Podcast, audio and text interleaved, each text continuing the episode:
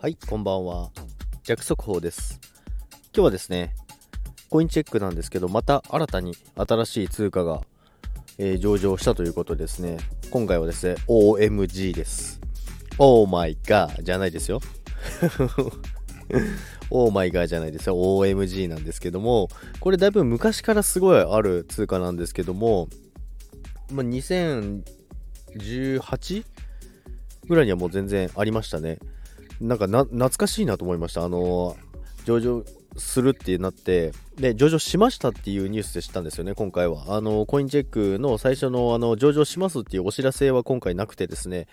あの、いきなり上場しましたということで、取り扱いを開始しましたということですね、上場時1230円ぐらいだったんですかね。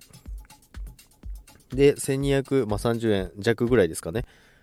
だったんですけども、まあ、今ちょっと下がってきて1000 98円ぐらいですかね。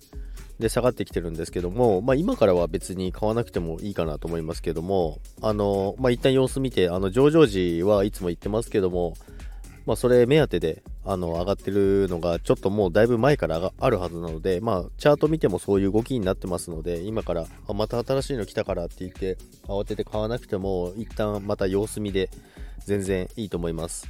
で、OMG なんですけども、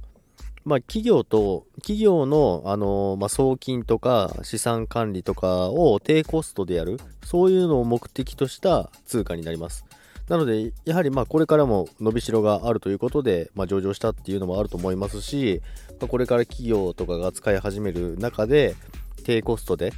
え運用ができるっていう面でサポートしていくっていう、そういうところに、え特化した通貨になりますので、これからまだまだ先はあると思います。まあ、1000円台なの、今もう1000円台なので、まあ、多分3000、4000円なんて軽くいくと思います。ですので、またいいタイミングでですね、変えたらいいなと思います。ということで、弱速報でした。今日も皆さんお疲れ様でした。それでは、バイバイ。